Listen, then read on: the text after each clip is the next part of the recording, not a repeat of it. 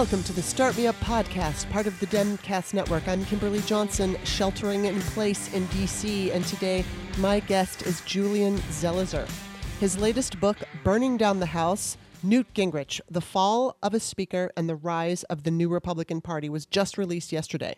He is a historian at Princeton University and a CNN political analyst. He's a contributor to NPR's Here and Now and the co host of Politics and Polls. He's written 20 books on American politics, so he is a great person to talk to. And his, he did a very thorough kind of investigation of um, Newt Gingrich's effects on American politics and wrote all about it. So maybe investigation isn't the best word, but you know, he's a historian, so he did his thing. And he was a really interesting guest because definitely you can see the parallels of what Newt Gingrich specifically did back in the 80s to what is happening today. And I'm going to add, after the interview, I did my little outro and I talked about another book that I think would be a really good book to accompany this one. Um, and it's basically about how the John Birch Society eventually turned into the Tea Party and gained, le- gained legislative power in 2010. So those two books are great, but definitely you want to going to check out this book by Julian because. Um, I think it's going to offer a lot of insight. Just as Mary Trump's book is offering insight into, I think, Donald Trump's psyche. It's not that we needed to know that he's unfit, but she's going to offer details that we didn't have. And that's what I think this book is about. The, the Gingrich book is very much about the details that, you know, see, obviously get glossed over when we're just paying attention to the headlines and to the overall political conversation. So, this is definitely a good interview worth listening to. Before uh, I get into the Start Me Up podcast is independent and all that, I just want to say that, real quick too, I, I freaked out on Monday because I got a slight temperature and then it happened again on Tuesday. So basically, I got a temperature of like 99.1 around 5:30 in the afternoon, and then around 11 o'clock at night, it went up to 99.5. I was a little concerned because I had a bit of a dull headache and I felt kind of tired, exhausted. And then I woke up on Tuesday, and I was like no temperature, and or it was 98.6, and then I, during the course of the day, same symptoms were coming back, and by about 5:30, my temperature was back up. So it never went past 100. So I was doing some reading, and just in case anybody's experiencing this, I don't know why. This happened to me before COVID, where I think it was two or three separate times, and I don't remember if it was in the fall or like in January or something. But I started, I got like a, a mild temperature increase and didn't feel great. Like, didn't feel sick, but just didn't feel great. And then it went away the next morning and then came back. So for two nights in a row, I would have this like low grade temperature. So I don't know what the hell is going on with me. I don't know if it's hormones or allergies or what, but I didn't really think that it was COVID. But of course, you know, you're going through it and you're like, okay, my temperature is going up. So what I did read, A, from the Mayo Clinic, outside of COVID, when you have a temperature, basically you're just you should leave it alone. I mean, unless you're like really, like really, really sick, you should leave it alone because it plays it plays itself out and then it builds up your immunity. But I read an article about COVID, and I, had absolutely outside of a dull headache, which you know I I get anyway occasionally. Um, I didn't really have any other symptoms. No cough, no you know like no sneezing, no congestion. No, I, I I have my sense of smell and my sense of taste. There's just like nothing. So um, I read though that it's not considered a fever until it hits 100 degrees. So just FYI. I thought that was interesting. Now I don't remember where I read that. It was an article about COVID, and I do know it was a respected um, publication website that wrote, you know, that I was reading about this on. But anyway, so I just didn't meet any of the criteria for COVID, and I was a little concerned. And it was funny because my mom said, "Well, you should go get tested," and I said, "So if I have it, what am I going to do?" it's like they're not going to give me any medicine. I mean, yes, I know it would help to know this, uh, but I don't really get to see very many people anyway. I don't go out very much, and I, I told her, okay, if my if, if if my symptoms worsen or if it you know something like that, then I'll go get tested. But because I had had this ex- exact same experience prior to COVID, um, I kind of felt like I think it mm, it's just something else. So I don't know what it was, but I'm fine now. It's I didn't have any kind of rise in my temperature yesterday, and and they also said anything between 99.1 and 99.5, which is what I had. is is not considered a fever. It has to be 100 degrees. So, FYI, anybody out there who might be experiencing anything like that, um, if you're nervous, I did some research. Maybe you can benefit from it, and hopefully, if you are experiencing something like that, you could feel good. But I guess I guess the most responsible thing to say is to get a test. I just didn't feel like I needed one at this point because I, I certainly don't need to go to the hospital. So um, there's that. All right. So the Start Me Up podcast is an independent podcast and it's supported by listeners. It's also woman run. Hey, I'm the woman. Um, I don't use corporate backers and I don't use advertisers. At least I don't right now. Um, so it's patrons just like you who keep this show going. And I'm ever so grateful for everybody who supports the show. Um, and if you like today's show, you might want to check out some of the other guests that I have. I interview actors slash celebrities, and sometimes I just focus on their craft. Other times, when I talk to them, we also incorporate politics. But most of my guests are uh, whether political pundits or just people who like to talk about politics, political junkies like myself. Um, it's it's you know we talk about social issues, feminist issues occasionally. Um, so check out some of those shows. Just visit patreon.com slash startmeup and you can go to the about section of the page and, and see those guests. You can also see the different tiers. So like if you start, if you donate $2 a month, which is almost like nothing and you'll never miss it. You'll get all the free shows, which I do two per week, delivered to your email box. I also do two patrons only shows. So the way that's gonna that's working starting this month is if you are signed up for a dollar to four dollars, and you can sign up for any dollar amount. You don't have to follow the tiers that I have. You can do anything. You could sign up for, you know, forty-five dollars a month or hundred dollars a month, whatever you want to do. That would be awesome. Or, you know, two dollars or six dollars. So if you sign up for two dollars, or I should say four dollars or less, then you're going to get one of the patrons only shows. If you sign up for $5, then you'll get both of the patrons only shows because, like I said, I do two per month. And those shows are a little bit more relaxed, a little bit more personal, and most often done with Steph Walton, who used to be my ongoing um, co host, but now she comes back for those patrons only shows. But she also does uh, free shows with me at times. And we always talk about politics, and everybody loves when, when Steph's on the show.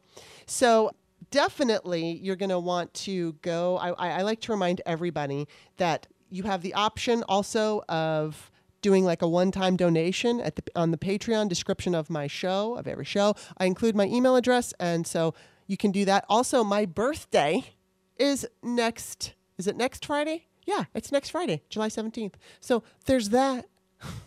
Also, don't forget in the description of each one of my shows from now on, I'm going to include the link to my mom's latest book, The Melt, which is a dystopian thriller.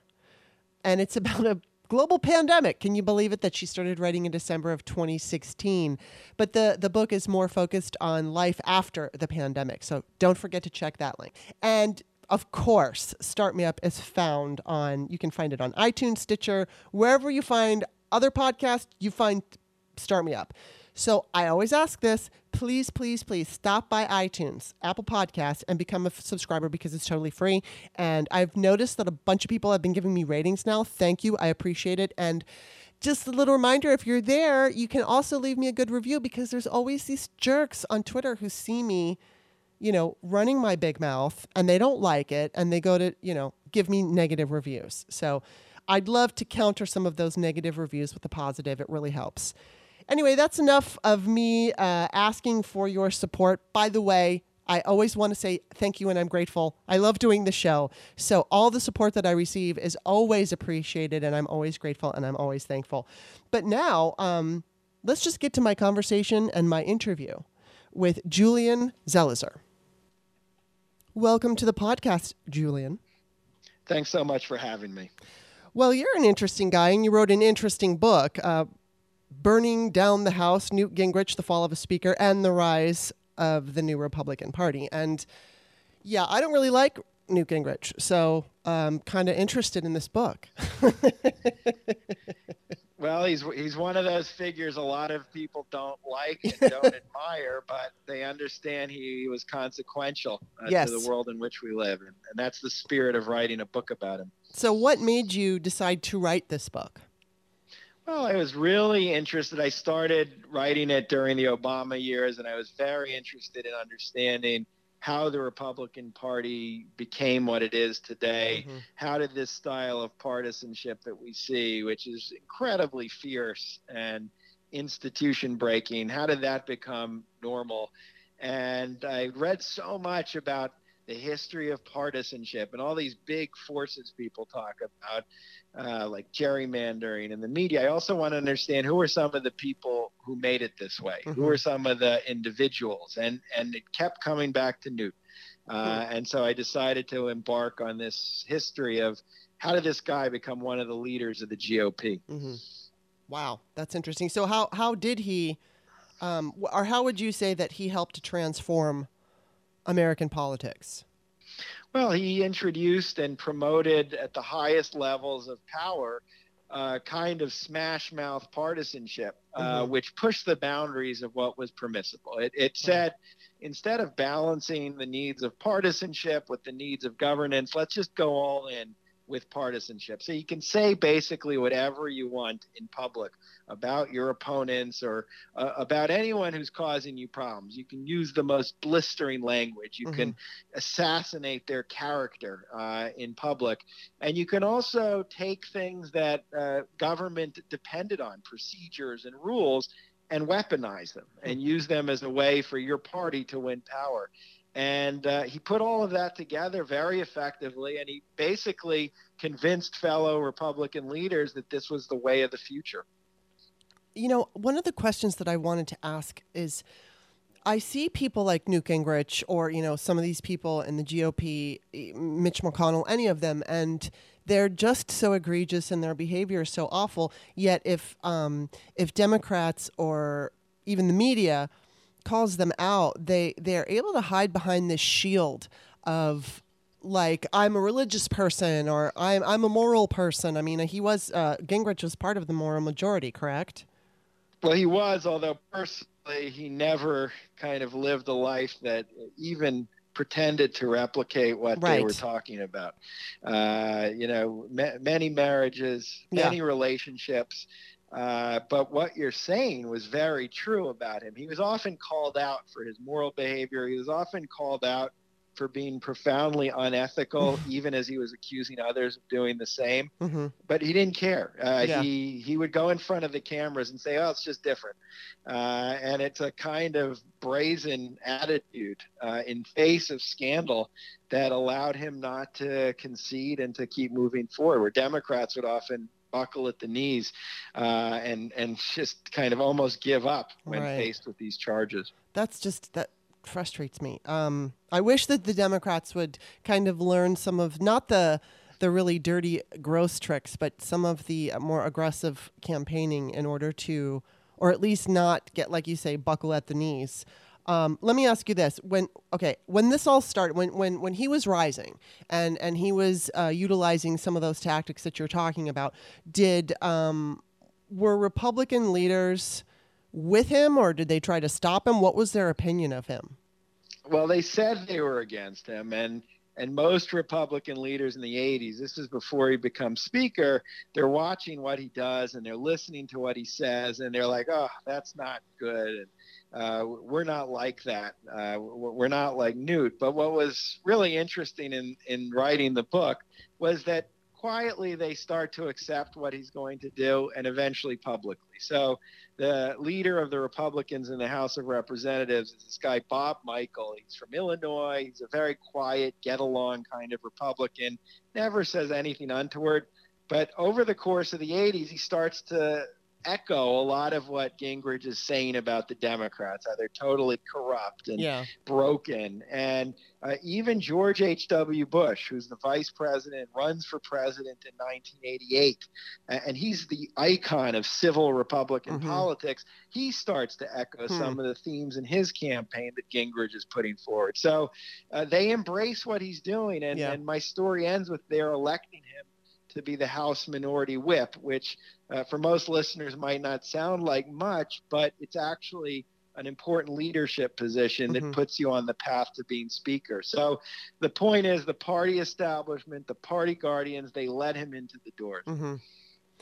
Yeah, I mean, that's kind of. Um, you know, it's kind of like Trump, right? Where people could see that he was not, I mean, like evangelicals like him because he's basically going to help them out. So it doesn't matter that he is just a horrible person and doesn't even try to hide it. They will swallow his lies and they will swallow his um, egregious behavior just so that they can get what they're looking for, whether it's judges or ruling, you know, Supreme Court rulings on abortion and things like that. And so, let me ask you, what is, what would you like? How do you tie Gingrich into the Trump era? Well, uh, first, in terms of what you said, that was exactly true back then. It's the same right. phenomenon. And, and back then, what they wanted it wasn't judges yet. Republicans in Congress just wanted to have power. They had been out of power since the 1950s and and when there's a vote for him, uh, when there's a vote for this minority whip position, he gets the vote of people like Olympia Snowe mm-hmm. uh, from yeah. Maine, uh, a familiar voice these days, and mm-hmm. Nancy Johnson moderates who say we don't like Gingrich, but you know what? We're going to vote for him because he'll bring us power.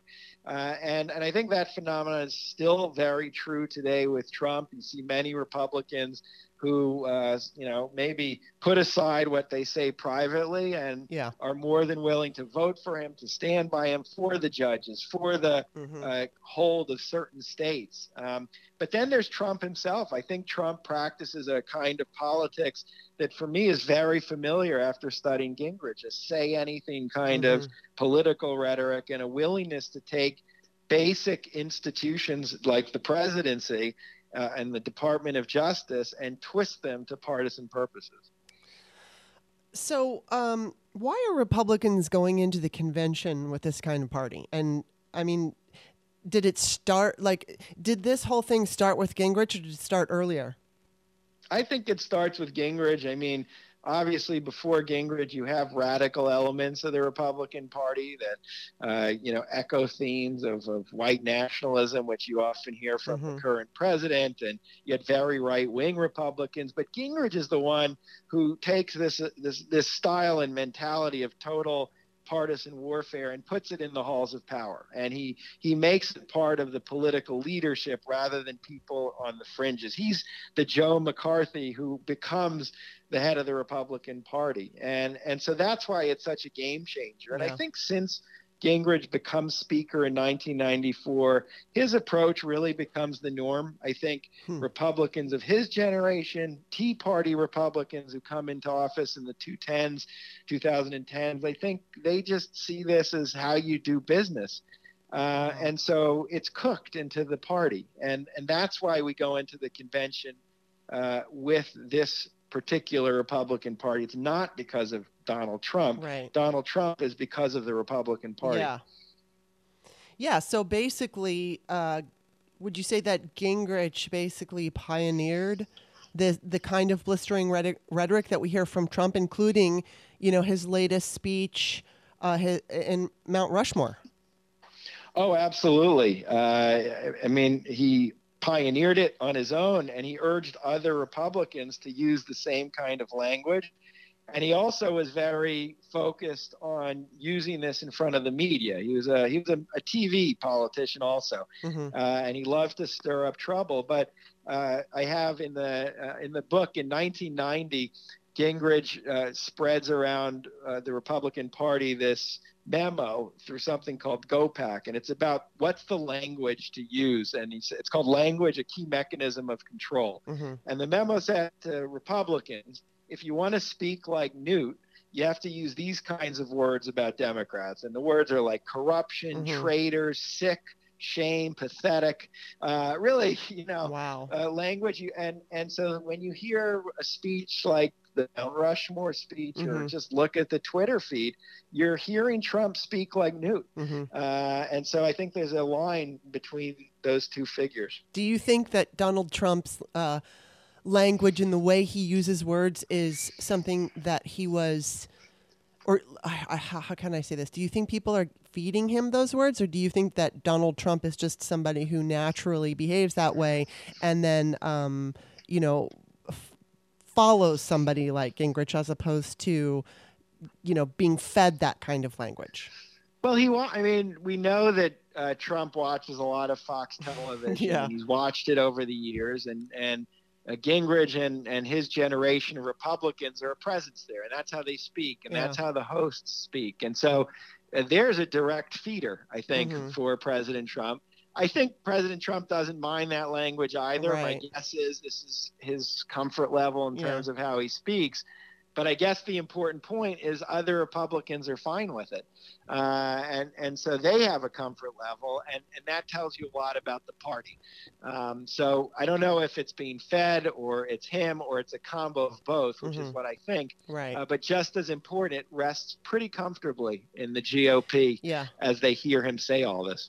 Do you now? I'm going to ask you something that's I'm sure you did not write about in your book, which I have yet to read, but I did read a little bit, and I'm just curious what you think as far as the Russia situation. Um, do you think that so many Republicans, especially people like Lindsey Graham, uh, who said that the party would be destroyed if they nominated somebody like Trump, and now turn around and you know he's he basically kisses his behind all the time, and he he's just completely done a 180, and you know, I've often thought that maybe some of the reason some of these Republicans who used to be against Trump and who are now defending him, like Ted Cruz too, um, do you think it has anything to do with Russians because they they hacked the DNC and we found out for the most part, you know, what they found.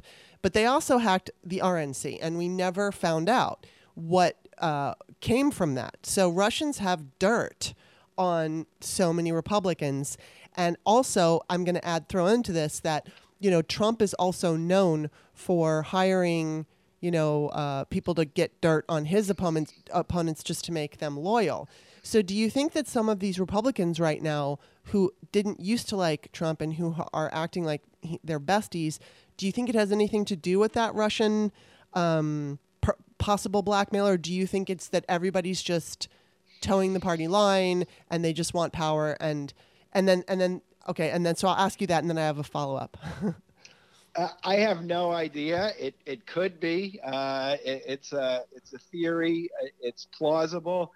But I also don't think it would take that much. I never did for Ted Cruz and Lindsey Graham to abandon the rhetoric they used about Trump in the primaries in 2016 and support him. They are mm-hmm. party loyalists through and through. Mm-hmm. And most of what President Trump pushes for fits perfectly in what they wanted. Uh, right. Uh, you know, hard line on immigration, deregulation, tax cuts in some ways he's pretty familiar to them yeah. and so it, it, might be I, I, I i have zero idea i will admit that mm-hmm. um, but what's also interesting is you don't even need that i think mm-hmm. to to understand why these republicans would flip they are loyal thoroughly to mm-hmm. the party line so what you know what do you think okay i i'm with you i think that you take out the possibility of blackmail and you just have the party loyalty, and that's why they're going to stand behind Trump. Now, his numbers are starting to go down, and how how much like how do you think the Republicans are going to behave if his? I mean, is there any number that they'd start abandoning abandoning him? Would they? Um, at what point would they abandon him? Well, it won't be a poll number. I think it would. The, the only way this happens would be post-election, actually. Okay. Uh, where where the results are so severe, the kind of election we haven't had since 1984, where Republicans are trounced and they lose power in the mm-hmm. Senate, they lose power in the House, they lose the presidency. That's the only thing that will leave them maybe scratching their heads and saying, we're going to have to change. We're going to have to let mm-hmm. newer voices into the party. Otherwise, I think even if the poll numbers are slipping, they're still going to bet on Trump and they're going to bet on the Electoral College protecting them. Mm-hmm. Uh, I think that's just where their instinct is. And, and I don't think they see a way out, at least in the next few months. Yeah. So, um, one of the one of the things that I wanted to ask you is it's very frustrating to see I mean I'm a Democrat so it's it's frustrating for me to see Republicans just sinking to so many kinds of lows and obviously um, Gingrich is part of that. Um, why don't Democrats play the political hardball? I mean I've seen people like Adam Schiff who he's definitely eloquent and on the right side of things but it's like these people like Gingrich are coming to this fight and they've got a gun and Democrats have a butter knife and how do we win? So why? yeah, I mean this this imbalance. This is there in the '80s. It's it's when he brings down the speaker, Newt Gingrich, the speaker, the Democrats, they don't even see it coming. They don't understand what's happening, and, and they really don't, in the end, engage in the same kind of politics. Uh, uh, Steve Bannon has a quote, a little like what you said. He says, uh, this is Trump's former advisor, that uh, Republicans come for the head wound mm-hmm. and uh, Democrats come for a pillow fight. And I think there's an imbalance in the parties. And and there's a reason that Republicans went Gingrich, where Democrats are still scared to do that. Mm-hmm. I think it gets to the essence of the parties, meaning mm-hmm. Democrats ultimately believe in government. Mm-hmm. And even with the differences of the moderates and the progressives, they believe government is a good thing. And yeah. so if you practice a partisanship that ultimately makes governance impossible and renders government mm-hmm. dysfunctional, Democrats can't afford that because you've just lost the institution you depend on. Republicans have a, a philosophy where they don't like government and they don't really right. want it to yeah. grow other than in a few areas. And I think they're much more comfortable tying it up in knots. It doesn't go against what they're championing. So I think Democrats are just inherently constrained and won't go as far as Republicans are comfortable doing. I, you know, I often say that I think, de- you know, I don't think Democrats should sink to the behaviors, especially of somebody like Newt Gingrich. But I've always maintained that, um, you know, even though I wish that I could see them going a little more aggressive, I totally get what you're saying, and it makes a lot of sense. Therefore, I would love to see Democrats making um, an effort, an ongoing, you know, like all year, 365 day effort, whether it's online or bought advertisements on television or radio or something, where they could help to educate the public on you know what Democrats have accomplished and that has been beneficial to the American people, as well as you know, like if they're going to talk, they could talk about government because when I was a young girl, I really didn't pay any attention to politics, and I didn't really learn about. I didn't I wasn't taught civics in school, and I've maintained, you know, over time that I, if I were, I think that if I, you know, eh, if I were in high school and I had learned that the president nominates a Supreme Court justice and then the Senate votes on a Supreme Court justice, if I had understood, you know, the importance of a, a Supreme Court justice and then how they're elected and chosen, I would have been more engaged politically. And I just I wish I'm just I'm just throwing this out. There's not even a question, but it's just I, I wish the Democrats, you know, they don't necessarily they don't have to fight like the Republicans, but I, I see this gaping hole where they have an opportunity. And not only that, they have all these celebrities who are Democrats and, and always, you know, whether it's tweeting or um, posting on Facebook or, or doing PSAs, there would be people who would be more than happy to volunteer their, volunteer their time to help like an, ed- an ongoing education campaign the importance of voting and, and, and you know what have democrats done for this country and all that I, I wish that they would do that because then they get to stick with their you know pro-government stance and you know possibly I don't know, convince people who are not engaged. You know, I think they could bring children in. I think children and celebrities would be fantastic because it would it might bring in people who are not who like my young self when I was not paying attention if I would have seen like a fun video or something like that with with Democrats teaching but in a fun way I might have been interested in politics at an earlier age so I'm just throwing that out there I don't know what you think no I, I, think I it's think. I think it's a really important suggestion and it gets to how Democrats think of education of the media, of outreach, and and what people call messaging. Uh, I think there's a lot of work that Democrats don't yet really do. Yeah. Um, in a way, Republicans do it incredibly well, uh, even if you oppose them. And I think that's an area where Democrats can be more aggressive without being Gingrich-like, uh, but but do more of that work of conveying why their party matters and why their yeah. party traditions matter. They can also be more, you know, you don't have to be ugly partisan to be more direct about what the risks are mm-hmm. of, of yeah. your opposition. Exactly. And, uh, it's it's remarkable still to see some of the hesitance that Democrats have, even in campaign ads. About President Trump and some of the things he's doing, uh, which are kind of common sense and obvious, but but they're still almost playing by rules written 20 or 30 years yeah. ago. Yeah, that's the thing. Um, so let's just let's just say Trump loses, please, please, please. So let's just say there's like this big landslide and Democrats take control of everything and it's blue, blue, blue. Um, do you think that? Do you think Republicans will do some soul searching to understand where Trump came from? Because I don't think that they will at this point. But do you think if that if we get a big blue wave, do you think that they will do that? Yeah, I mean, you know, I'm, I'm thinking of the news that Tucker Carlson might run for president. Oh so God, yeah. Th- that kind of you know leads leads to questions about the direction of the yeah. party but I think it could happen, and, and not for moral or principled reasons. That, that right. if you're a party that's thoroughly partisan, you think constantly about uh, about how do you hold to the hold the electorate and how do you yeah. expand your power. That will raise questions. I mean, Senator McConnell will not be happy if he's in the minority uh, come 2021. yeah. And if Democrats have a big enough Senate majority, they're starting to push their issues through. That will upset him. That will anger yeah. him.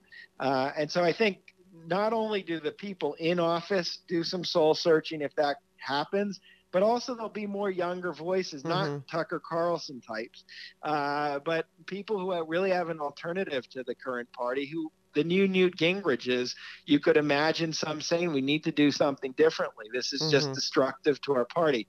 I don't know if that will happen, but that's the way in which I could imagine uh, that path emerging. Yeah, I mean, I've heard I've heard the notion that the party could split, um, and I just I don't know. I mean, there's there's definitely. I want to ask you a little later about the Never Trumpers, but um, mm-hmm. you know, I was talking to my boyfriend Bob Cesca, and he was, you know, I don't necessarily trust the Never Trumpers, but I'm happy to share their videos and if because you know an attack coming from a conservative i think is even more effective um, in some cases especially under our current cir- circumstances. But um, there was a suggestion you know I was, I was telling him privately we were just talking and, and I and I said I'm concerned because I see some of the people at the Lincoln Project uh, specifically for me, George Conway, I don't trust him. I look at somebody like Rick Wilson or Steve Schmidt, and while I don't agree with their political ideologies or some of their tactics, I kind of, and, and I might be naive about this, but I kind of just look at them as Republicans. I look at George Conway and I completely don't trust him. I don't understand his relationship with his wife. And, and, and while I guess I'll just bring up the them now and ask you about them now, but um, you know, I mean, their marriage is none of my business, and I don't care what goes on personally. But it just seems very odd to me that he's very outspoken, um, yet is married to a woman who fiercely defends him and lies to the public constantly. And I just, you know, I also know he had a hand in Brett Kavanaugh being uh, put on the Supreme Court, and so I'm not sure about him. But um, my boyfriend had said something like, because I said, you know, I. I worry that these never Trumpers right now are going to get more power, uh, especially. I don't know, be the Democratic Party, but it, but I think that they might have more influence in politics overall, especially if they help us get Biden elected. And then, does that mean we're going to see more of them on MSNBC? Are they going to be hired? Are, are, are liberals going to be inundated with this never Trumper, you know, conservative idea?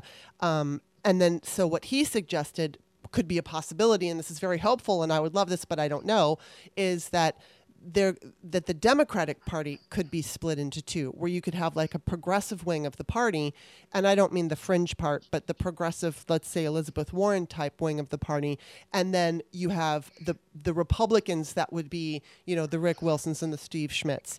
Uh, so, I guess the question is first first question is do you do you see a possibility like the hopeful possibility where it would split between you know more progressive democrats and then you know centrist republicans as the two parties? Or do you think that the republican party could split and go like from what it is now like you could have maybe a more centrist version and then the crazy the craziness that it is now?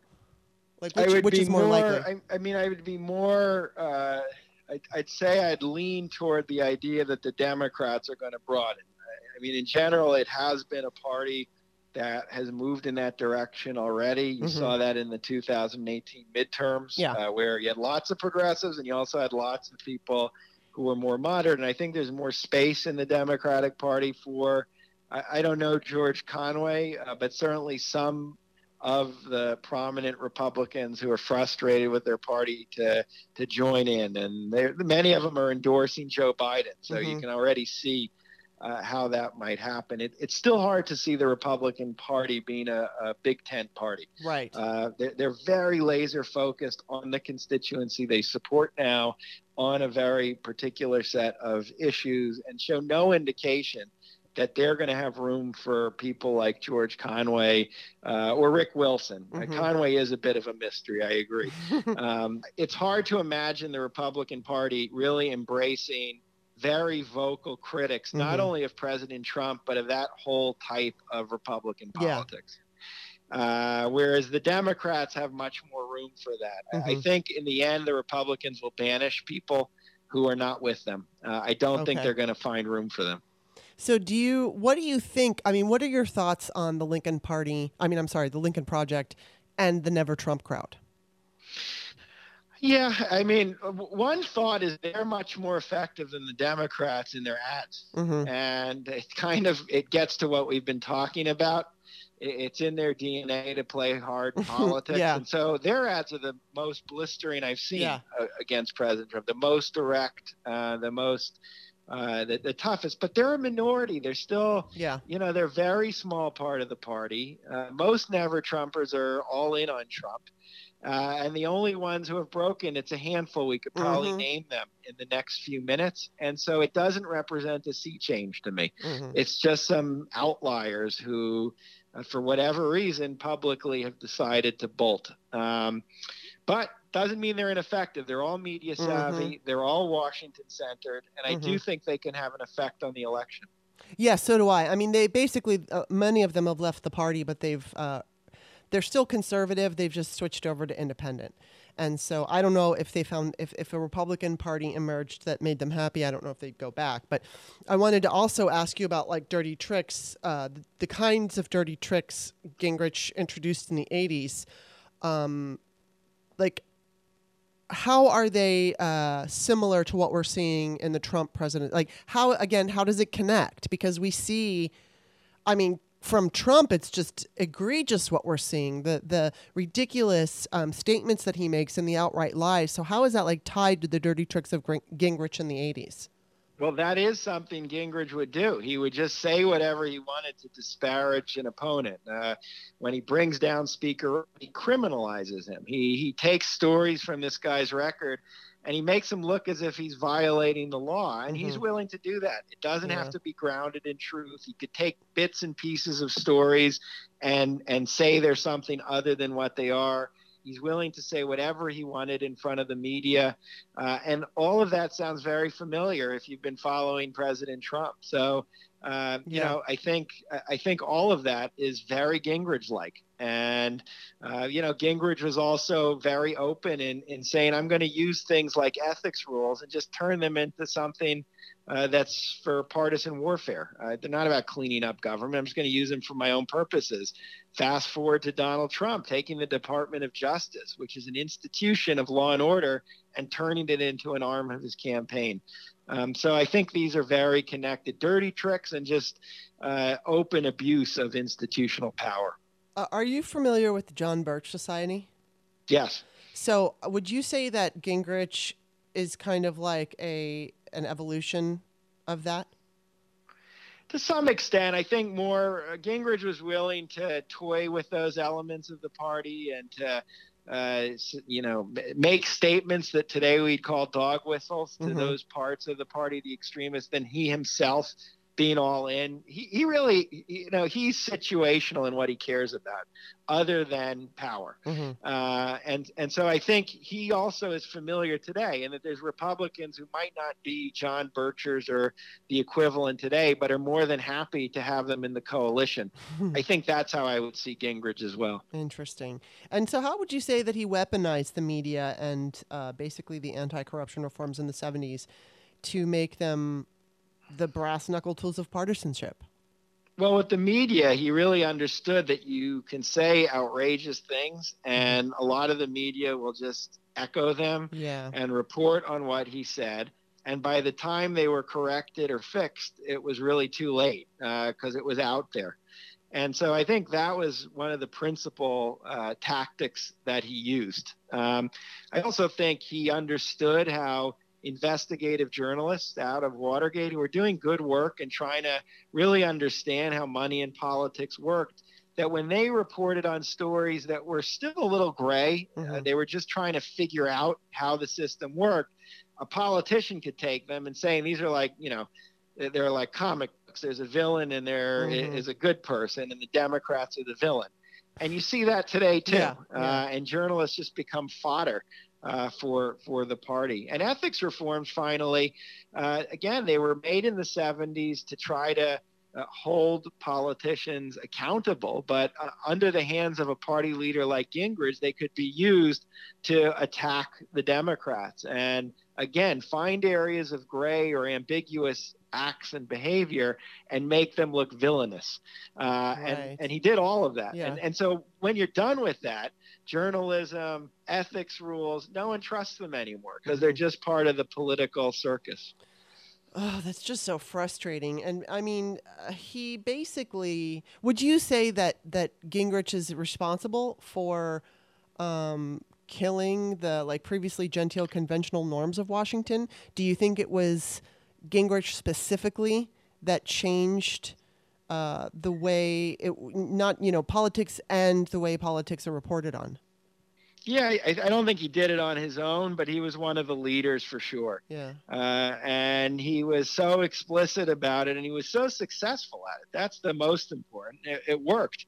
Uh, and so I think once you see someone do something and, and it works, once you see a politician say, who cares about civility? I'm going to do it this way. And, and he gets the power that the Republicans craved. It's hard to put that back in the bottle. Uh, and so I do think he was a prime player. So good at the media. He was so visible on the national stage, on television, in print, that I think his style, this argument, really got out there. It wasn't an inside Washington story, just. He made this incredibly visible because the media was his platform. Wow. Um, so, what do you think is the cost of Gingrich prioritizing partisanship over governance at every turn? Well, we're living it in this pandemic. Yeah. Uh, oh, I mean, yeah. We, we're in a pandemic now since February and, and certainly since early March. And just as a historian, it's easier to write about the history than live through it. Yeah, that's true. Uh, but you watch at so many turns when the White House, at every turn, when the White House is just following clearly what its short term political impulses are rather than what experts are saying is necessary. And you see mm-hmm. red state governors and congressional Republicans doing the same. It's been a huge fiasco. Uh, and we've watched, uh, you know, when, when governance isn't a priority, these kinds of massive mistakes are made. And even wearing a face mask mm-hmm. has become something a party has decided to ridicule, mock, and, and use as a wedge. Yeah. And so the costs in this case are, you know, we're still shutting down and this virus is still spreading. Um, and, and, so there it's very visible to me. Uh, and, and just over the long term, I mean, the, the, the Trump presidency uh, and the way he is able to do everything does without real pushback from his party, other than a handful of never Trumpers, that is a cost for the country. Yeah. This is now the normal. Uh, this is what young Americans who are in high school and in college, they think this is what politics is about, and it can be about this, and that's a huge loss for the country. It is, but there's also, I think, in this particular uh, generation coming up, their experience, especially with COVID. I mean, they're going to have you know, let's say teenagers today are going to have similar reactions, or I should say, like my grandmother was brought up and raised, I think she was a teenager during the Great Depression, and that never ever left her, you know, to the point where she would have my mother gave her towels, new a set of new towels for Christmas, and because her towels were so threadbare you could see through them and my grandmother's reaction was to give those towels to her other daughter because she mm. just felt like use it up, wear it out. If you don't need it, do without, or something like that was her favorite, you know, one of her favorite mantras. But um, I can see the generation of today, specifically young people, having to go through this experience of COVID. Add into the fact that you know minimum wage is still low, and they have huge debts for college. I'm I'm I'm wondering if um, this will bring in a positive change, even though what you just said that you know they're looking at government and they're saying, "Oh, this is how government is." Maybe maybe it's at a breaking point where they're going to want to change things and they're going to, you know, want to take it into a more positive direction. I would certainly hope so. No, that's a good point. I, I think my, my grandfather was also that way and he, you know he would never go out to a meal at a restaurant hmm. because hmm. you know he just remembered the bottom can fall out at, mm-hmm. at, any moment so you have to be careful and i think of this young the the millennials generation z it's not simply the pandemic they've grown up with gun violence yes. they've grown up with a deteriorating climate yeah. and they've grown up watching politics practice this way so it could be as opposed to the party awakening we've been discussing, that there is a generational anger and frustration mm-hmm. that leads to new leaders who's yeah. this is not tolerable anymore and yeah. uh, that would be a great outcome frankly and, and maybe some of the protests we've seen on criminal justice um, that are, are, are pretty broad in terms of the groups being brought in and the uh, different parts of America were joining. Maybe that's a reflection of what you're talking about. Hmm. Um, but certainly, this pandemic is a it's, it's a slap in the face mm-hmm. to this generation of when everything goes wrong and when uh, government and leaders fail you, they're the ones who are paying the cost more than all of us. Yes. And uh, and so maybe that could be an outcome. So I want to ask you kind of two questions here, and these will be my last. Um, I'd say a what do you what did you find most surprising during the researching of Newt Gingrich in your book, and then, you know, after you you know afterward you're done now, you've had time to sit with it and think, where do you think things are headed?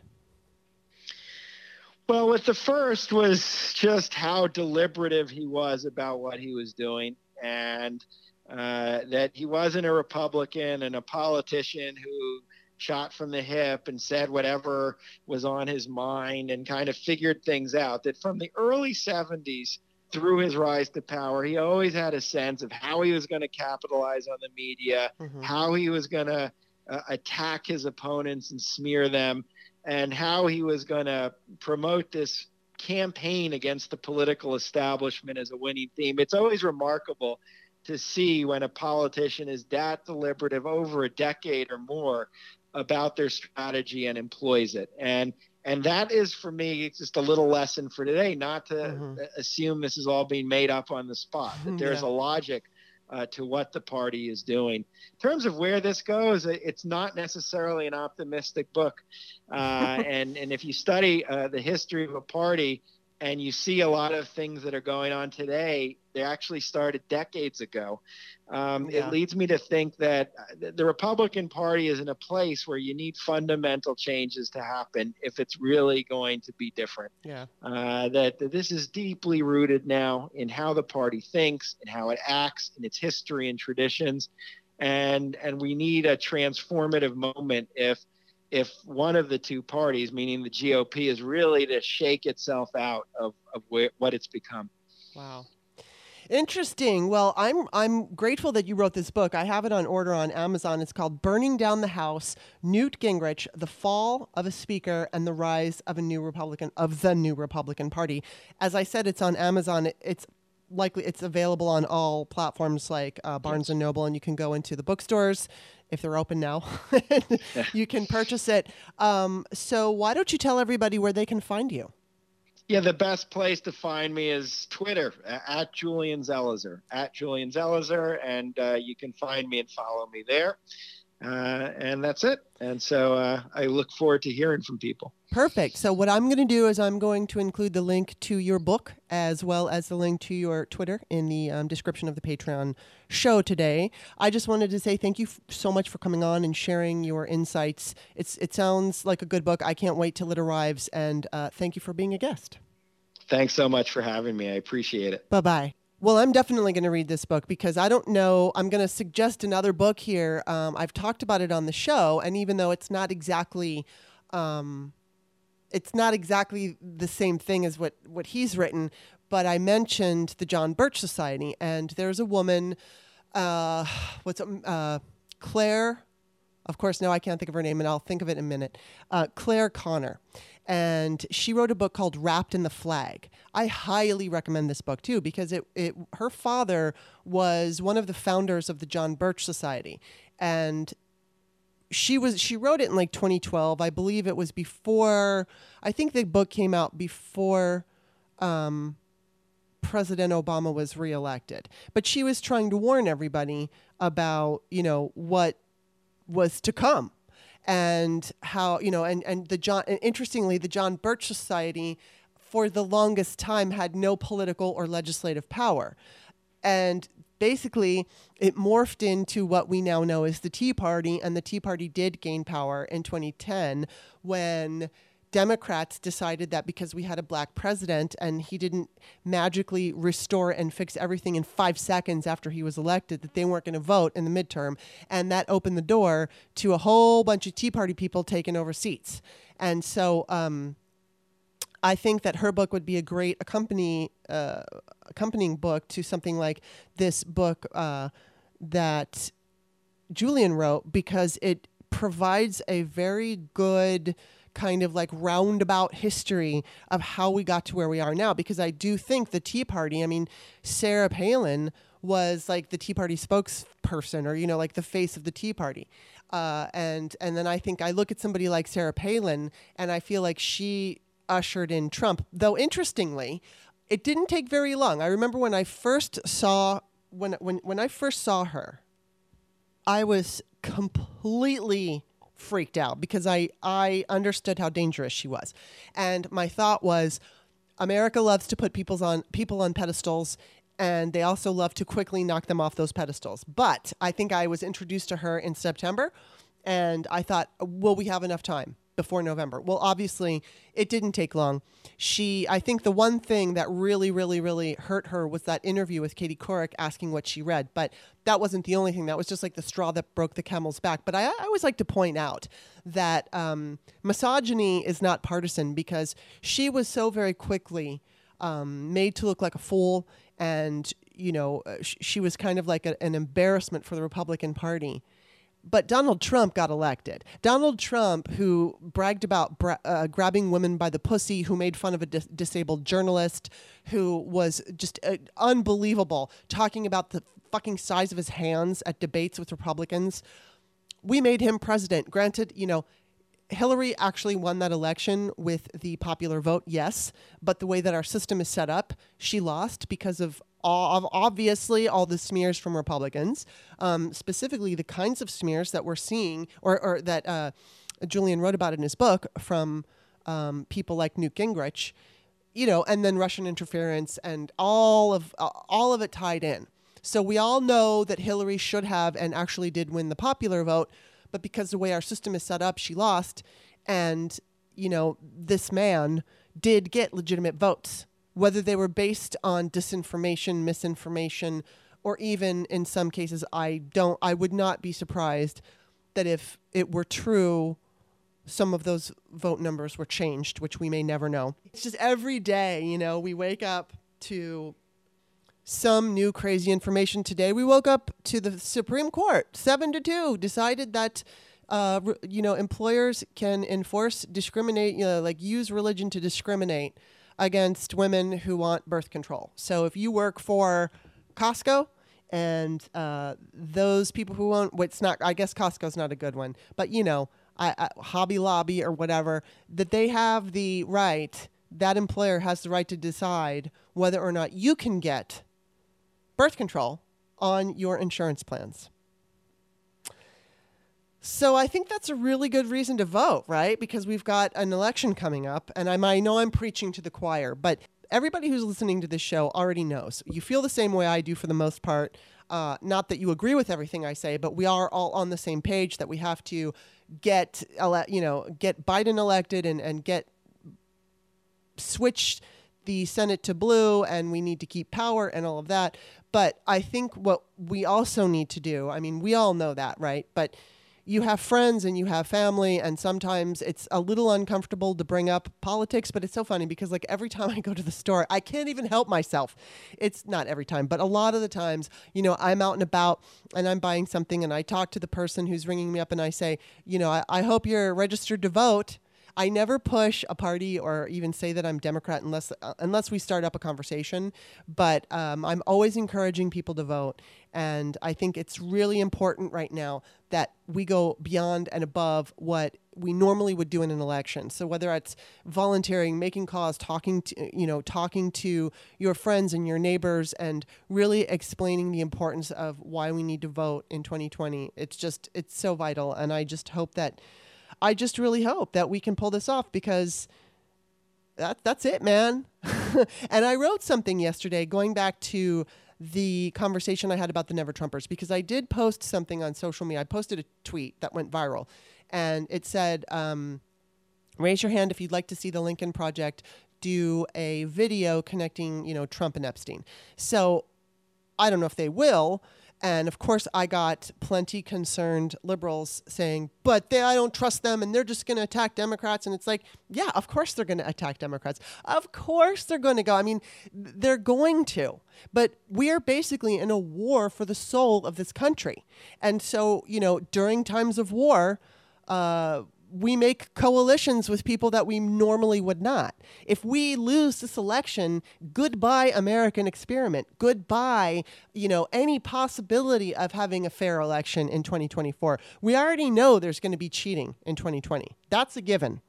So, but but we can flood the polls. We can make a difference. In 2024, that won't be possible. It'll be completely killed. There will be no hope. And we will we will have a Russian style oligarchy uh, in this country. That's it is already here, but it will be the new norm. It will be the way that we live, and it'll you know it, it Putin is uh, I just read an article about him yesterday, and I think that it it had something to do with him staying in power much longer than he should, and he just keeps winning, you know, air quote winning elections. No, you know, and and, and it's going to be like that here if if Trump is reelected he won't be reelected legitimately. It would have to be because of tweet of tweeting. It would have to be because of cheating in a variety of ways. I just I, I think that as far as the Lincoln Project is concerned, or some of these conservatives, you know, I've made very clear that I do not like Rick Wilson at all. I know a lot of people really like him, and he does have a smart ass, uh, you know, sense of humor. He makes great attack ads, but he's going to make those same attack ads against us. So don't get too cozy with them. I just told you know the thing that I wrote was like, look, I have no problem holding hands with the very people who I know I know they helped get Trump elected in the bigger picture. And I, I, I hold them responsible, but there's nothing I can do about it. And there is definitely um, some weight when a conservative goes after Trump, more weight than when a Democrat goes after Trump, even when the Democrats are badass there's just more weight when it's coming from a conservative. So yeah, it's a, it's an odd coalition of people that I'm happy to hold hands with during this particular time. But what I say is don't give them money. They don't need money. They all have plenty of fucking money. Give your money to Democratic candidates. Go ahead and share those videos without guilt because that doesn't mean you're a centrist. It doesn't mean that you're supporting them. It doesn't mean that it's erasing away what they did in order to get us to where we are right now.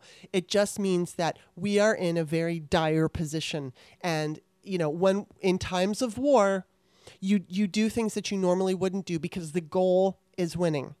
And if we're going to win, we need some of these, the kinds of ads that the Lincoln Project is putting out. And I really do hope they put out um, an Epstein video. We'll find out. Anyway, that's going to be it for now. I got Greg Olear to come back on the 15th, on Wednesday the 15th, which is actually tax day now.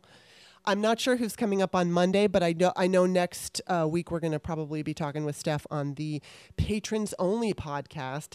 So definitely next week is going to be fun. There's a couple of people that I'm trying to figure out who I want to have on for Monday, and I'm not sure. I'm kind of like going back and forth. So you'll find out when I find out. All right. Uh, don't forget follow me on Twitter at author Kimberley K I M B E R L E Y. Don't forget that extra e. You can also visit my Amazon page, Kimberley A Johnson You can read my books, Peyton's Choice and American Woman, The Pole Dance. There's also Ain't No Sunshine and The Virgin Diaries. And last, don't forget, um, as I mentioned at the top of the show, once again, check out my mom's book, The Melt. It's about a global pandemic after the apocalypse. That's a, a good story. So far, she's been getting some good positive reviews. So um, that's going to be it for today. Thank you for listening. Love your comments. Don't forget to comment. Stay safe, everybody.